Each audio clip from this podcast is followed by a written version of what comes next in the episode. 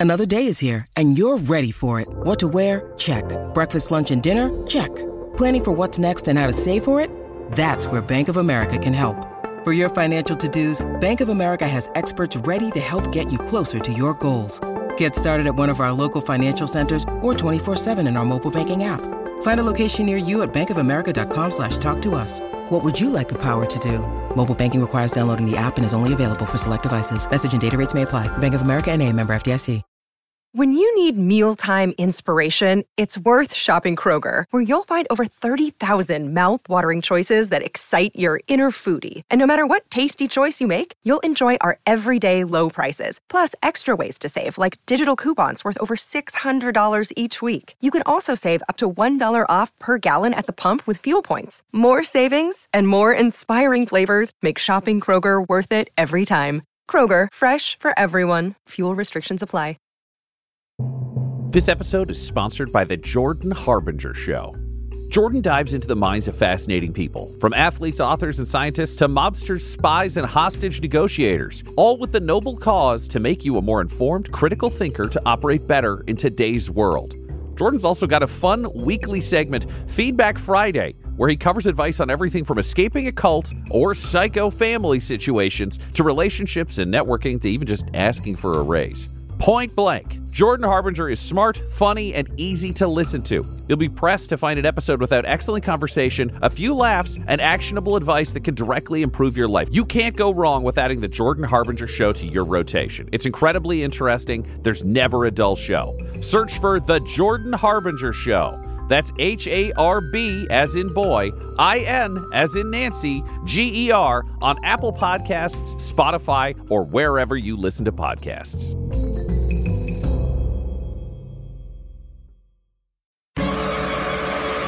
Welcome back to Dumb-Dumbs and Dragons, where improvisers who've never roleplayed before journey into the world of Dungeons and Dragons. I am the Grand Wizard Bukake, your host. Our heroes are back aboard the Grand Airship McSquiggly, but Bucky's been stolen by Manny, the multi-faced demon. Will Butthole find a way to get our heroes back into hell for a rescue mission? Will Quinny decide that revenge on Murryl Streep should be their next priority? And what the hell is going on with Juniper's Great Collide? Find out next on Dum Dums and Dragons.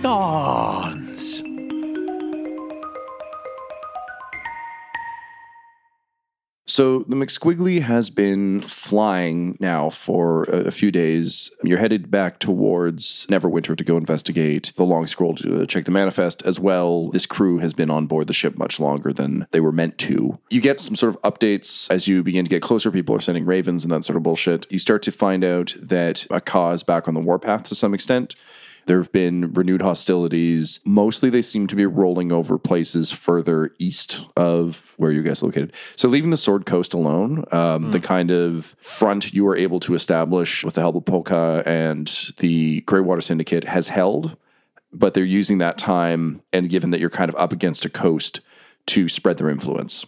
So the war is definitely still still on, just uh, a bit further away. It's a little bit like hearing the Nazis are on the march, but you're in America. So it's like, okay, well, we know this is happening, but it's far enough away that it's not on our doorstep. Yeah, we're, we, we've held them out of Britain, but they're pushing on the African front. Exactly. Yeah, there's just some issues there. There also seem to be rumors that the Plantiers may have fully engaged in conflict against the Dragon Cult, who, if you'll remember, had kind of taken a foothold in Cult. There's definitely some things afoot in the greater world. You guys have been kind of away for a while. Yeah, Um, up in the mountains and there are certainly armies defending Waterdeep and that sort of thing, but some of the smaller nations are just getting steamrolled. Uh, the laser rifles are a real problem. So you're flying out over the water. It's uh, generally safer to be off the coast rather than over land, particularly after last time, when you kind of get called to the bridge and it sounds as though a large island that's been spotted that doesn't seem to be on any of the maps or charts. And what is particularly notable about it, uh, at least to the navigator, is someone seems to have spelt in giant stone letters the word help. Tom, this is a random question, but who is captain of the ship right now? Because the captain died. Captain died. and wasn't revived. The captain's name is Ikara Darksbane. She is a rare drow member of the guild. She was actually injured previous to the attack on the ship, uh, and as a result, didn't take part in any of the hostilities. She had a, like a broken leg. Her leg was up in a massive splint, and she had a knife out but no one came in. Um, so she was pretty pissed about that. And basically, after the captain died and the chain of command was disrupted, she was just like, I'm the captain now. She's on crutches, but she's got like a sword dangling from each crutch so that they're nice and easy at hand. She seems to have lined the backs of the crutches with blades.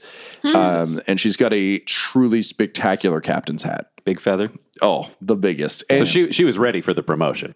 she 100% She like had her own hat in her quarters. It was like one for day. something like this.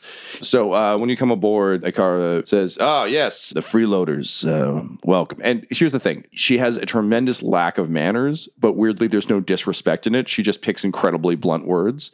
So it's not like she's like looking down her nose at you. It's just these are the terms that occur to her for people on the ship who don't live here. So we like walk onto the bridge, and I'm like, "Yes, because you fixed all of this ship. All right. So what's going on with this island and the help? Well, we uh, we've just seen it. It's uh, we don't know much about it, but someone seems to have gone to a lot of trouble to arrange all those rocks. Uh, we're pretty high up right now. That's a it's a big fucking cry for help. Navigators are reporting there's a, a lot of uh, broken ships on one of the coasts. There seems to be a uh, a fairly large settlement on uh, the northeast part of the island, but uh, that's about all I can tell you. I know this is kind of what we do and help people out, but I feel like the more time we waste, the harder it's going to be to track down Murryl Streep.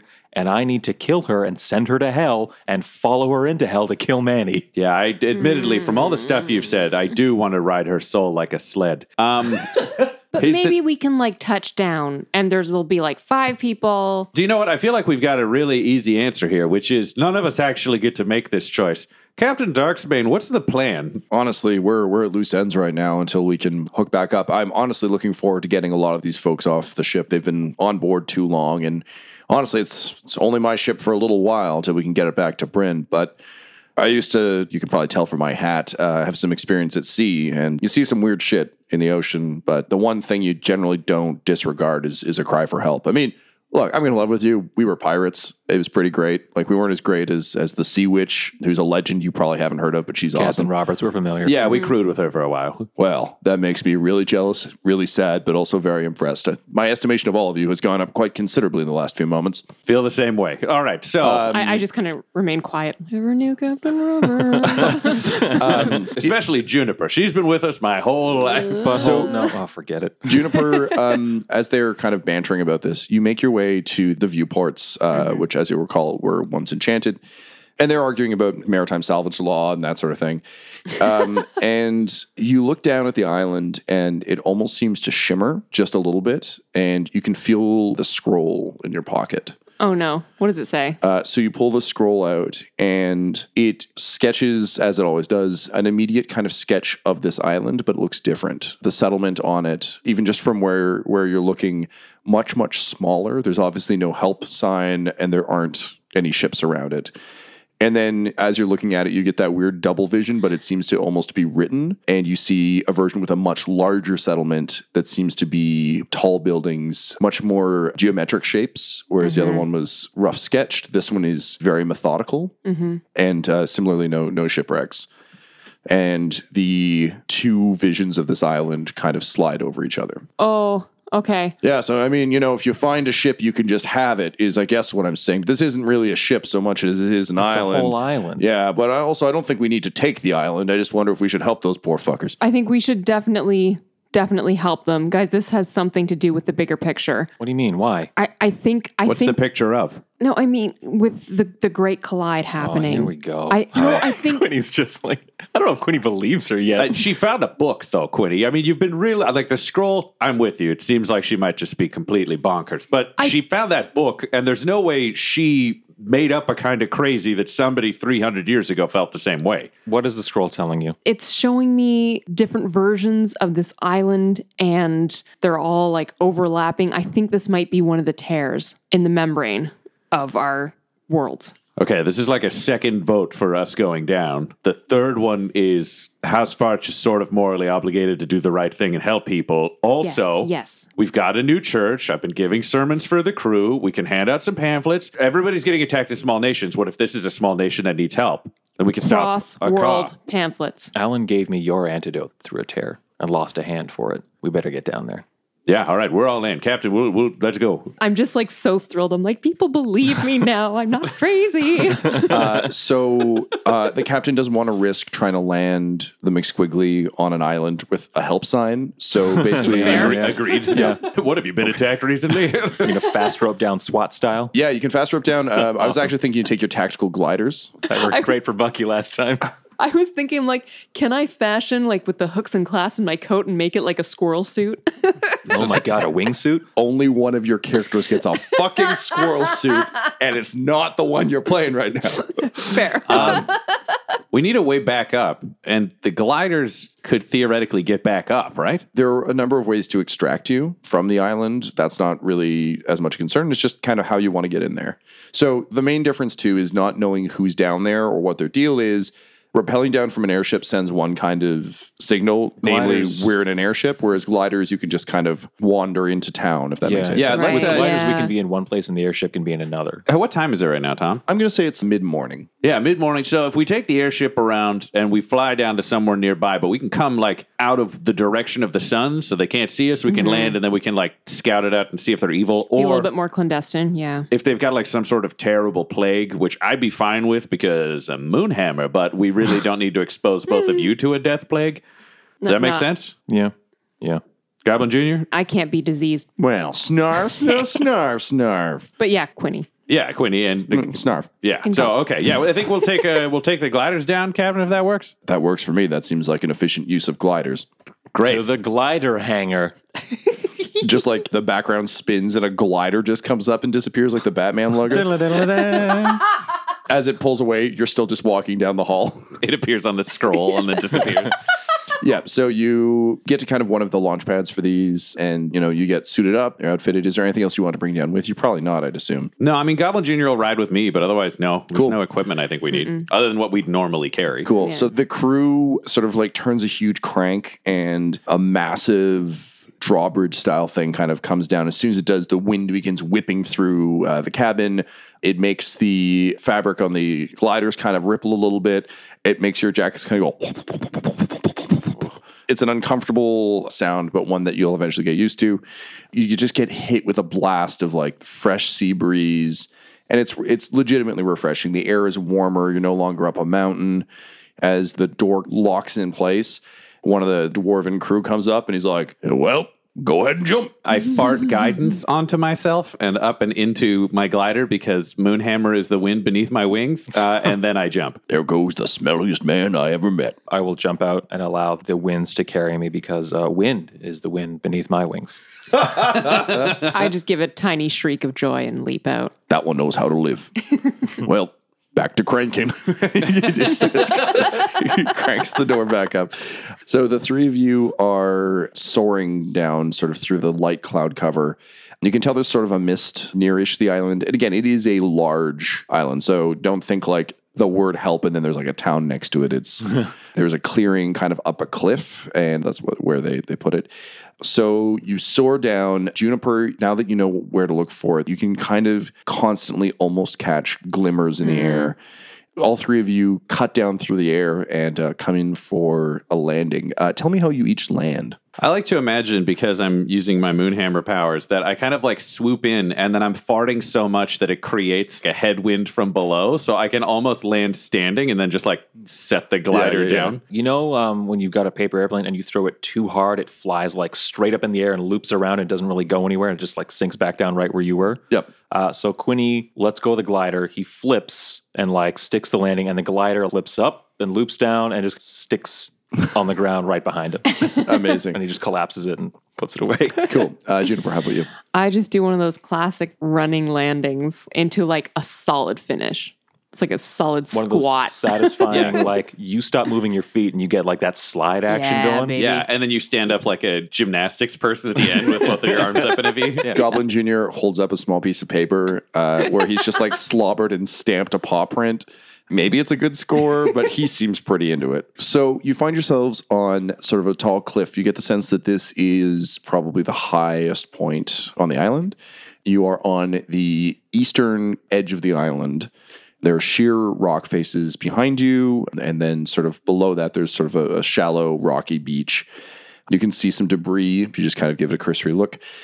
The rocks have definitely been placed by hand, obviously. Um, the letters are huge, definitely meant to be seen from the sky, which is a bit strange. What language is the word help written in? Um, it's going to be written in common. okay. To the west of you, there is a forest, but think kind of a, a more of a tropical Full on jungle? not quite more so the caribbean like beach jungle where there's trees but there's space between them like it's not a fully rich Like pirate see. movie jungle, where, where it's not so jungly. it's just sort of. yes i'm literally just thinking of a beach i was on in costa rica i'm like that one uh, which is fucking useless perfect. to We're everyone on, but, but me Nope, we're on a cool Costa Rican beach where it's exactly like you told us. I Yes. believe it. But yeah, so not not super thick. The tree line isn't super tall. Like these aren't big, big, big trees. These are thinner, curved trees. Okay.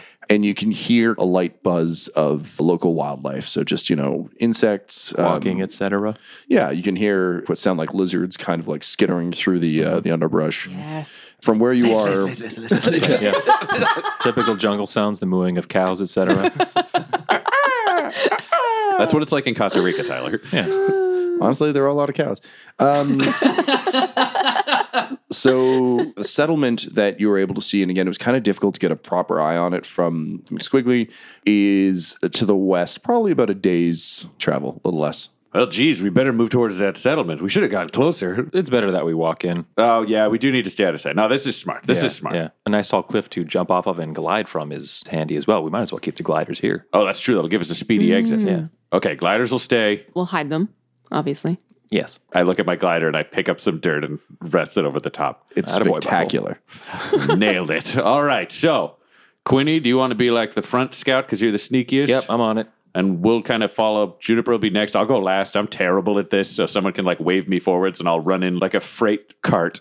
I came in like a freight car. On sand? It's not a great It's rocky. metaphor. I'm coming. uh, Let's walk. And I just I'm already like Uh, So, Quinny, can you go ahead and roll me a stealth check, please? 16. You've spent enough time in enough climates now that you've gotten very good at stealthing in, in various uh, things. This jungle is a bit harder to stealth through only because there is so much space between trees and foliage that yeah. it's not so much a problem for you because you're getting down and low. And Juniper kind of blends in a bit because of her kind of more natural armor and, and outfit. But I herald the coming of the large farting man. Yeah, I mean, it's easy. It's easy to see a large silver man. Yeah. Although I suppose you probably pulled your cloak over. Yeah, I'd be a little bit covered, but honestly, it's still gonna glint in the light. It's very Yeah. sparkly. My vestments are like billowing in the wind We still hear majestically. like, clank, clank, clank, clank, clank. Yeah, Goblin Junior is doing that thing that uh, sometimes pets do, where he just like won't move if you're staring at him, and then the minute you don't, he's like, yeah, like we arguably botched this in that I probably should have gone first, and you could have rescued me. But now, who knows? The day passes without much difficulty. Near the end of the day, you've been traveling for for some time, but making fairly good progress. You can see, you hear it before you see it, but you hear the sound of metal hitting wood. Uh, it sounds like someone chopping a tree. And kind of just like a little ways ahead, still at distance, but you can see a large form taking very methodical thwacks at a tree with an axe. They seem to be wearing a big mottled brown-ish cloak. And there seems to be sort of like almost organics on it. You, you can see kind of green moss and dirt, and there seem to be some leaves. And this figure is taking very, very precise swings in a very, very routine rhythm. Like too precise? Uh, hard to tell from this distance, but maybe. At this point, you know, we've been around each other long enough that we have some hand signals going. So I'll do kind of like the fist up for like everybody stop, and I'll point to myself and kind of like the circle around to say like I'm gonna move around this person to get the angle on them, and then I point to Butthole and Juniper both, and I just do like the yap yap yap sign with my with my hand and say like you guys go talk to him, do the hello new friend routine. I'll lie in hiding, and I circle around. I was so far back that I didn't actually see his hand gestures, so I just walk up and then I see the guy and I'm like, "Hello, new friend." When he's like perfect. and the figure in just one fluid motion drops the axe to one side and comes up with a long metal rifle. And oddly to your eye butthole seems to be a very dirty metal. And there's like clumps of moss and, and dirt kind of smeared across some sort of metallic frame. And its face seems to be made of a glass of some sort And to your surprise, there's a bright red image of a question mark. And the thing says, What are you doing here? Smash cut to 2099, everybody. oh my God!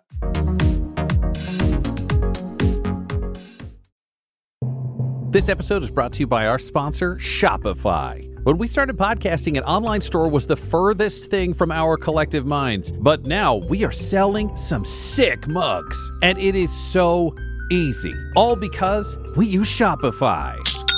Shopify is the global commerce platform that helps you sell at every stage of your business. It'll help you turn browsers into buyers because it has the internet's best converting checkout, 36% better on average compared to other leading commerce platforms, which means curious people are more likely to buy from you. And you can sell more with less effort thanks to Shopify Magic, your AI powered all star. One of the big problems Shopify solved for us was international shipping. Our shipping prices, if people were outside of the US, were through the roof. But the moment we switched over to Shopify, we were able to choose where our orders were being fulfilled from in different places, which meant shipping could be cheap for all of our fans everywhere around the globe. So if you were even thinking about opening a store, sign up now for a $1 per month trial period at shopify.com slash dumbdumbs, all lowercase. Go to shopify.com slash dumbdumbs now to grow your business no matter what stage you're in. Shopify.com slash dumbdumbs. That's D-U-M-B, D-U-M-B-S.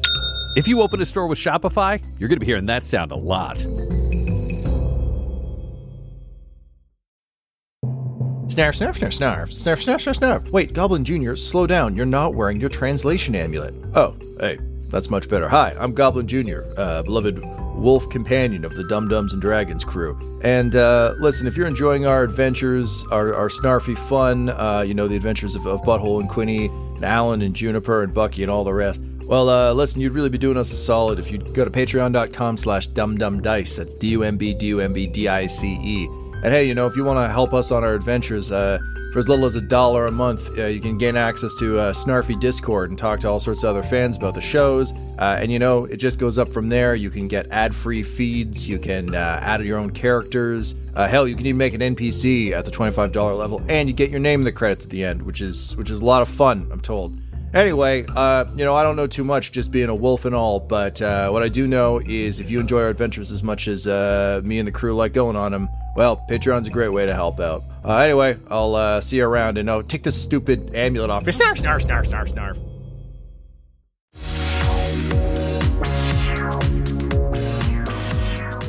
So, welcome back to 2099. We return to a future that is much different than the one we left behind. War has broken out in the Conglomerata. If you'll remember, the Conglomerata is a series of corporations, often known as houses, but they go by a variety of other business names as well, that have come together to form a corpocracy, a, a world run on commerce and business. However, war has broken out between the houses. The five ruling houses have finally split. This is something that a lot of rebels and insurgents have desperately wanted for years. The only way they could break through the corporate control of the world was to turn the system upon itself. And that has happened thanks in large part to Declan McCready, Honor System, and Allen, who managed to leak corporate secrets to the world and set off a chain of events that have put the houses at each other's throats. So, Here's the lay of the land. Typhus Corporation is still the most powerful house. Typhus, as you'll remember, works in robotics, weapons. Honor System himself is a Typhus robot. They are also the ones who've been supplying our villains back in Dum Faerun with laser weapons. So Typhus and its CEO, Grayson Typhus, are still at the top of the heap. However, his plans have been interrupted by your intervention. He'd very quietly taken over Ventus Corporation, which worked in transportation and has built a lot of the portals that we've seen around. However, you got wise to it and leaked that Ventus was working on black market tech, and as a result, Falstaff, Falstaff and Sons, or FF and S, and Amazon, headed by the sentient swarm of bees, Jeff Bezos, um, have declared war on Ventus Corporation, which puts Typhus in a particularly difficult position because the alliance he was hoping to solidify with the final house, House Rathburn, through a marriage between his son Adonis Typhus and Tiffany Rathburn, who's a bit of a lowhand, and unfortunately, unbeknownst to him, is long dead.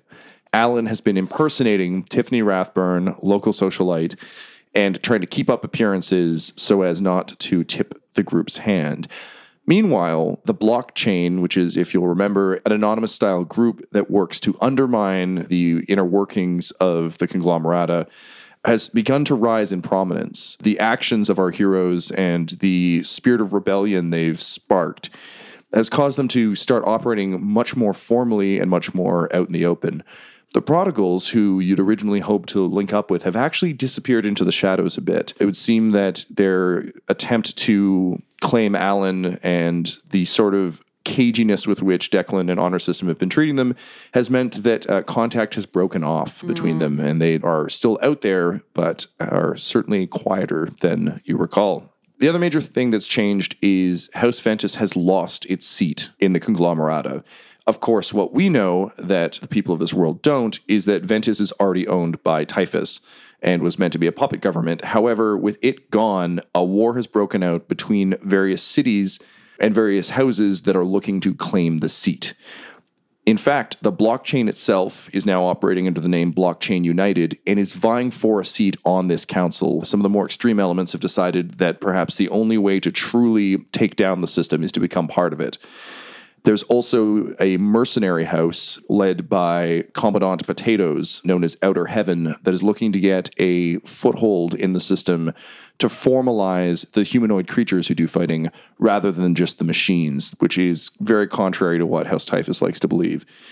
We also have House Lake, organized out of Waterdeep. Generally speaking, a, a well regarded house. They deal a lot in diplomacy and work with some of the other sort of nation states that dot the world. They're the ones who are making kind of the most legitimate run, but think of them a little bit like the mafia in that they appear very clean cut and very polite, but there's an underside to that. They still have agents in the streets fighting. They're just putting on a better show of it than others. We have House Roberts, a group of ne'er do wells, pirates, and other such folk operating out of the city of the Gate who are up and comers, much scrappier than a lot of these other houses. Both Outer Heaven and Laka have a bit of an air of legitimacy. But House Roberts is really an upstart house. It's even scrappier, I'd say, than uh, House Antebellum. It doesn't really have any corporate holdings. It steals stuff, it resells them. And uh, we've got two more houses that are worth noting. Uh, House Do'Urden, which is a group of drow who are some of the last remaining drow, most of the drow cities having been cleaned out to create sort of the tube system underground, who are also based in the gate. Little is known about them other than they have extraordinary wealth and extraordinary prowess in combat. And finally, there is Clan Ferden, who is based in Nairfrost. Similarly, one of the, the, lower tier houses, they work in packaging, so they're not exactly a flashy or classy house, but they are essential to the conglomerata and its needs. They have very close ties to Amazon. So this little miniature conflict has been known as the Battle of the Six Houses and has essentially set three of the major cities in this district against each other, those cities being Nairfrost, Waterdeep, and the Gate. But the war that everyone is most concerned about is that of the major houses. Currently, House Rathburn has allied with FF&S and Amazon against Ventus. Typhus Corporation, meanwhile, is attempting to restore order and negotiate a ceasefire. The important thing for the three of you is that Typhus's plans are currently unclear. Even though you've managed to keep up the Tiffany ruse, he has had to make some rapid changes to his plans based on the war against Ventus. If you'll remember, his hope was to control the government by gaining control of Rathburn and Ventus, merging all three into one, and then having the commanding vote over the society. But now that Ventus is an outcast house, he's having some difficulty. So, the conditions in the streets of Nairfrost are a little crispy right now. There's Hmm. um, open fighting in the streets. The gangs themselves, and I'm going to kind of use gangs and lesser houses interchangeably here because I kind of want you to think of them as both. Okay. There's gang operations occurring in these three major city centers fairly regularly. It's concerning, it's definitely dangerous, but it's also just kind of fucking fun to watch. So, the conglomerata in general doesn't want these to happen very often, but when they do, that's just some good old fashioned blood sport and mm. some some good entertainment. It's uh, the classic joy of watching someone cry on the Kardashians. It's like, ah, rich people, you're having a bad day. That's good for me. A little bit of bread and circus. Hundred percent. Except that weirdly, it's fun for the people above as well because they're like, "Oh, look, the look at the little tykes all fighting in the mud, trying to get near the seats." It's fun for everyone except for Grayson Typhus. That said, he does have one last ace in the hole, which is MechFest. MechFest is the yearly Typhus Corporation event that people have on their calendars, marked, dates booked off. And it is essentially a massive convention where Typhus Corporation shows off the latest technology it's built. And they invite competitors to also show their product, largely to continually prove that they have the absolute best technology in the world. So there is tech coming in from around the globe to this event. Grayson Typhus himself will be there, and it's kind of his chance to show off the next line of combat droids, the next line of mech suits and the next line of laser weapons, particularly with the war. This is the kind of event, given that it's purely based on consumerism, that really fucking fires up the crowds. So he is excited to do that. But his real ace in the hole is he hopes to announce at MechFest the betrothal of Tiffany Rathburn to his son Adonis, which, Alan, puts you in a bit of an odd position, having been quietly impersonating Tiffany up to this point. So, what we're going to do, my friends, is we're going to take a second where I'm going to check in with each of you and see what you think your characters would have been doing over the spell of time, and then we'll adjust the world appropriately. The same amount of time has passed in 2099 as has passed in Dumb Faerun. So it's been it's been a while.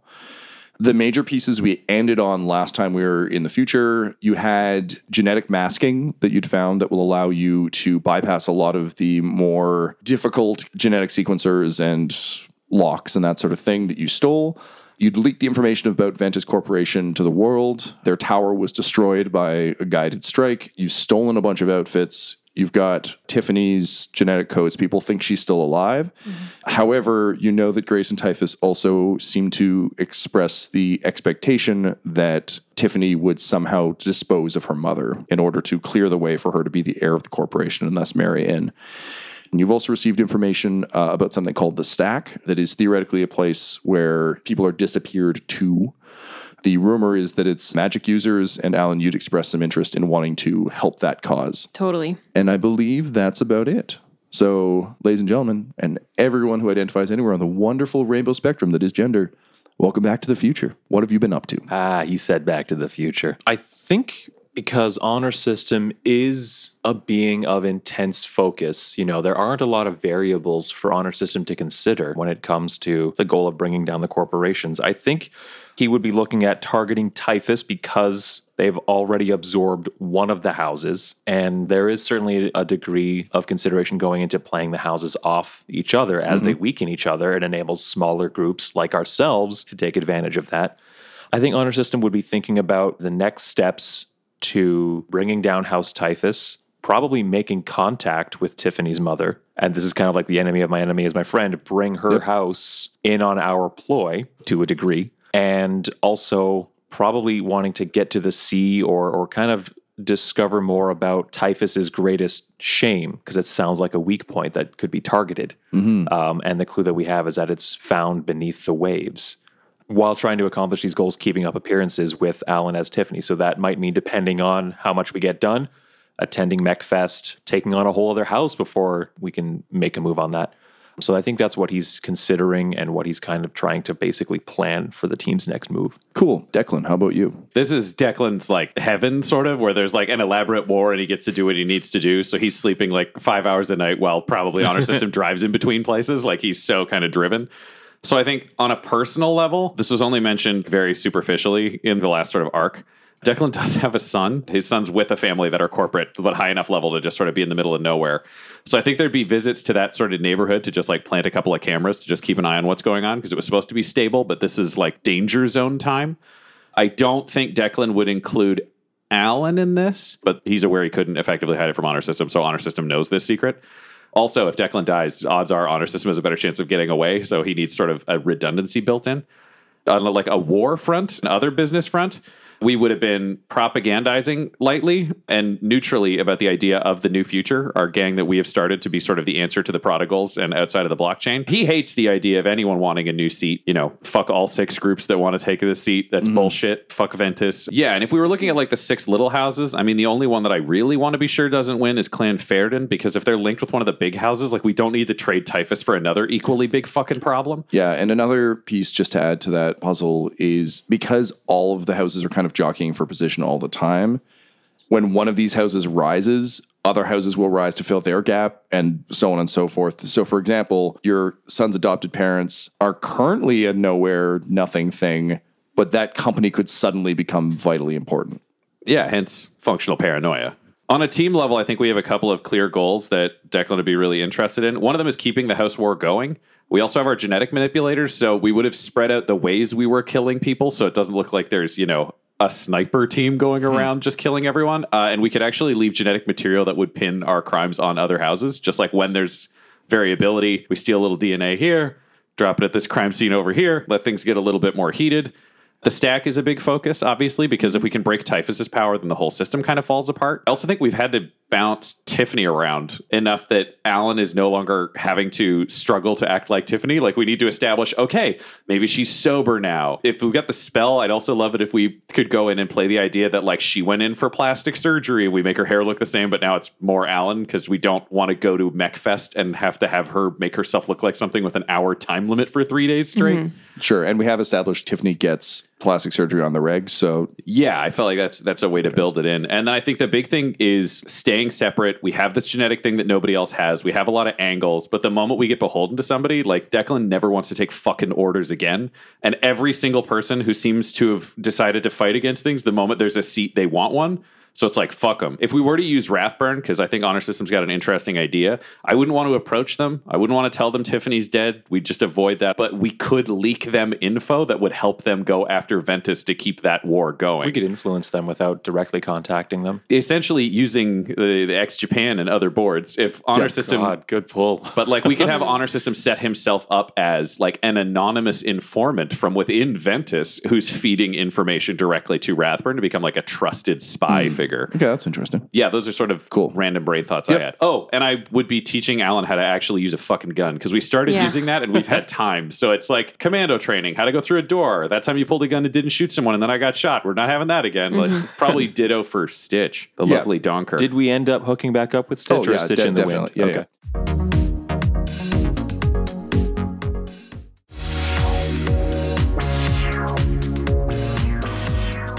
That brings us, of course, to Alan. Um, of the three of you, this has perhaps been a more fraught time, I guess, for you, largely because A, this is the first downtime you've had since coming here. And B, there's a lot going on. You don't know if your message went through. You don't know what's happening with Butthole and Quinny. And also, you lost your hand. Fucking sucks. First things first, tell me about your new hand. What does it look like? I'm definitely wearing a glove most of the time, but it, but it, it is like a mechanical hand. Like it is basically Luke Skywalker's hand, pretty much. Last Jedi, I don't have synth flesh on it anymore, robot hand, or a fleshy robot hand. Yeah, we've got Rathburn money, so you, you get a choice Oh, there. we do have Rathburn money. Well, I should definitely go fleshy hand then. I was gonna say, is, I- is it a clone? Because we can take my genetic material. What the fuck? All right, so you've got a clone robotic hand. and it's dexterous enough for me to do all my somatic forms. So, Laura, what do you think Alan's been up to in this time? Well, I think there was like a realization that we talked about at the end of the last time we were in 2099, which is, oh shit, I'm going to be here for a while. Like, mm-hmm. we're not going to accomplish our goals in like a week. So I have to get used to being here and, and learn what this world is all about and basically how to function. I want to be able to like go out into the world, like, by myself uh, without these two guys around and like not be found out Right. immediately. So it's just a lot of learning the day to day stuff. So you do like the Austin Powers montage where you just like learn about history and and culture and Absolutely. great. But we also have to do the Rathburn version, so we're showing her like exactly how to be mean to poor people Yeah. uh, and like how to slap a servant the right way. I feel like you might be getting some pushback from us too on that. I bet Ellen has to like sneak out at night to like check out a night market or something because I don't think we want our mage out there interacting with people, talking to people, being seen. Like I think there's probably a little bit of overprotectiveness. Oh, it's coming not, not even of- overprotective. It's just a correct amount of protectiveness for how deadly our pers- enemies are. From her perspective, right, of just like a little bit of a overprotective kind of uh vibe coming off of us. So yeah, no, no wonder you want to be able to like do this kind of thing on your yeah, own. you Yeah. were literally born three weeks ago. And Alan, I think I am Leeloo. Yeah, multipass. Um, I also think, Alan, given your history, there's something really interesting in this that you're kind of weirdly back at the temple again to some uh-huh. extent. You're surrounded by people who know more than you. And in this case, not academically more than you, just they know how to present a multipass. You do not know how to present a multipass. Just um, frustrating. Yeah, but also to have overbearing parent figures, you're you're reminded of your mother who you mm-hmm. still don't know the location of, who you haven't been able to contact since that day so so long ago now, uh, both in like us the players time and in in Alan's history of leaving the temple, which literally feels like 55 years ago. Um, how do you think she's feeling about this current arrangement? it's certainly not easy and I'm totally out of my element, but there's definitely kind of a resilient part of me that is kind of like focused on like there is a mission. This is going to end at some point. So let's say resolved yet frustrated. Cool. I yeah, that makes sense. I think also you would have a hell of an intellectual puzzle. Neither of us are good at research. Like it's not our skill of mm. like solving mysteries or finding the stack or going through all the mass amounts of data. Like we can do it, but we're both surface models on that. He's a combat droid and I'm a sniper. Mm-hmm. I'm meant to be in the street figuring out which guy we can shoot and run away. Yeah, independent thought is still fairly new to me.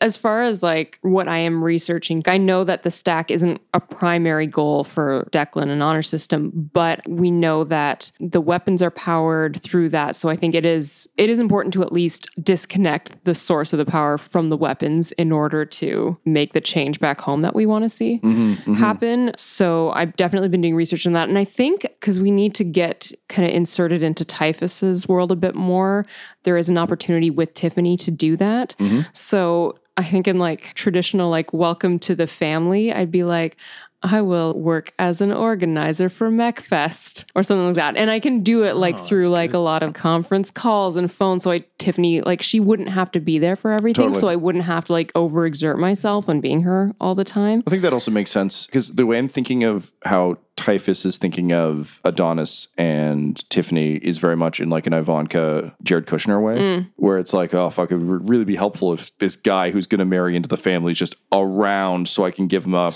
a job later. Yeah. And similarly, yeah, I think that makes sense. I think Typhus is impressed by that. It's one of those difficult lines that I think you're going to have to walk where he's impressed by the Tiffany he's now encountering, who has a lot more drive and seems to be a lot more on the ball. Because he was literally looking at sort of a classic marriage of convenience, like, oh, if I can just marry my handsome supermodel son to this idiot and she kills her mom, then like whoop whoop. Right. So that's cool. So yeah, and also with the announcement of your engagement at MechFest, this is all the more reason. So yeah, I think you're you're one of the organizers. What do you think you volunteered to organize specifically? I want to be able to take any opportunity to learn about the stack mm-hmm. and to learn about the portal systems and everything. So I'm wondering if even logistics might be something that that could be helpful in terms of getting the equipment to the right places from where Sure. they're manufactured just so there's a chance to see the paper trail Right. of where things are going. So you're able to be like an event coordinator, so you see Pretty all the pieces moving back Yeah. and forth.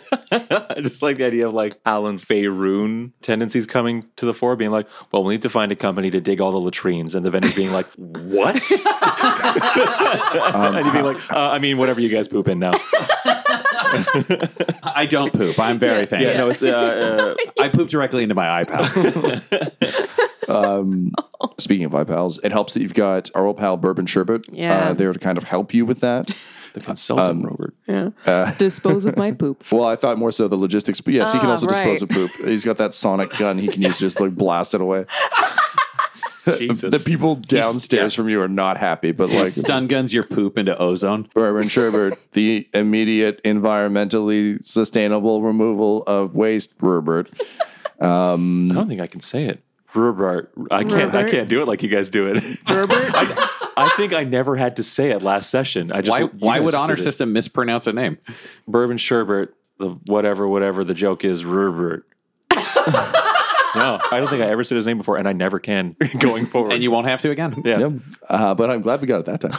This episode of Dumb-Dumbs and Dragons features the voices of Ryan LaPlante at the Ryan LaPlante on Twitter, Tyler Hewitt at Tyler underscore Hewitt on Twitter, Laura Hamstra at EL Hamstring on Twitter, and our DM Tom McGee at McGeeTD on Twitter. This episode's sound was edited and mixed by Laura Hamstra, and Dumb-Dumbs and Dragons artwork is by Del Borovic, who can be found at delborovic.com. Our theme songs are And Now for That Massive Coronary and Skipping Through the Orchestra Pit Part 1 by Peter Gresser. And our ad music is No Control and Chiefs by Jahzzar. J A H Z Z A R. All available at freemusicarchive.org. When it comes to Dumb-Dumbs and Dice, you can visit our website at dumbdumbdice.com. Our Twitter and Instagram are at dumbdumbdice and on Facebook at facebook.com slash dumbdumbdice. But most importantly, we've got merchandise at redbubble.com slash people slash dumbdumbdice, or you can join our Patreon at patreon.com slash dumbdumbdice. That's D-U-M-B, D-U-M-B, D-I-C-E. And tune in next week for more Dum Dums and Dragons.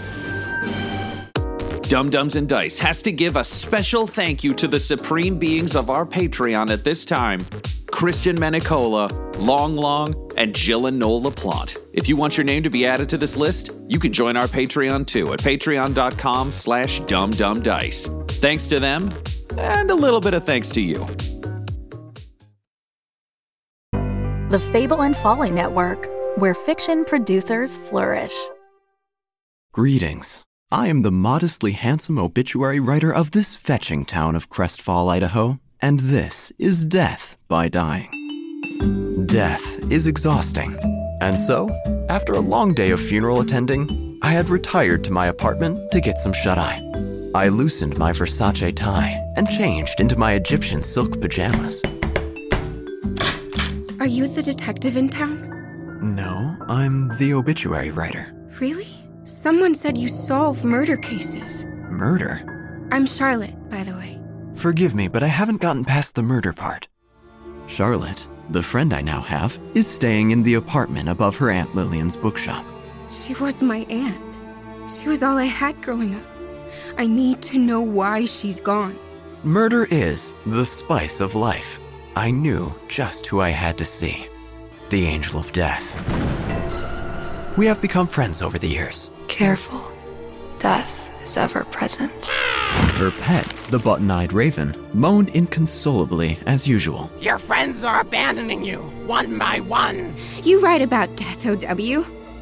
But how much do you know about what it feels like to lose someone?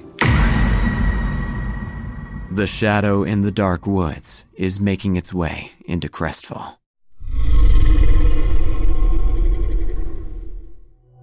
Listen to Death by Dying on Apple Podcasts, Spotify, or your favorite podcatcher.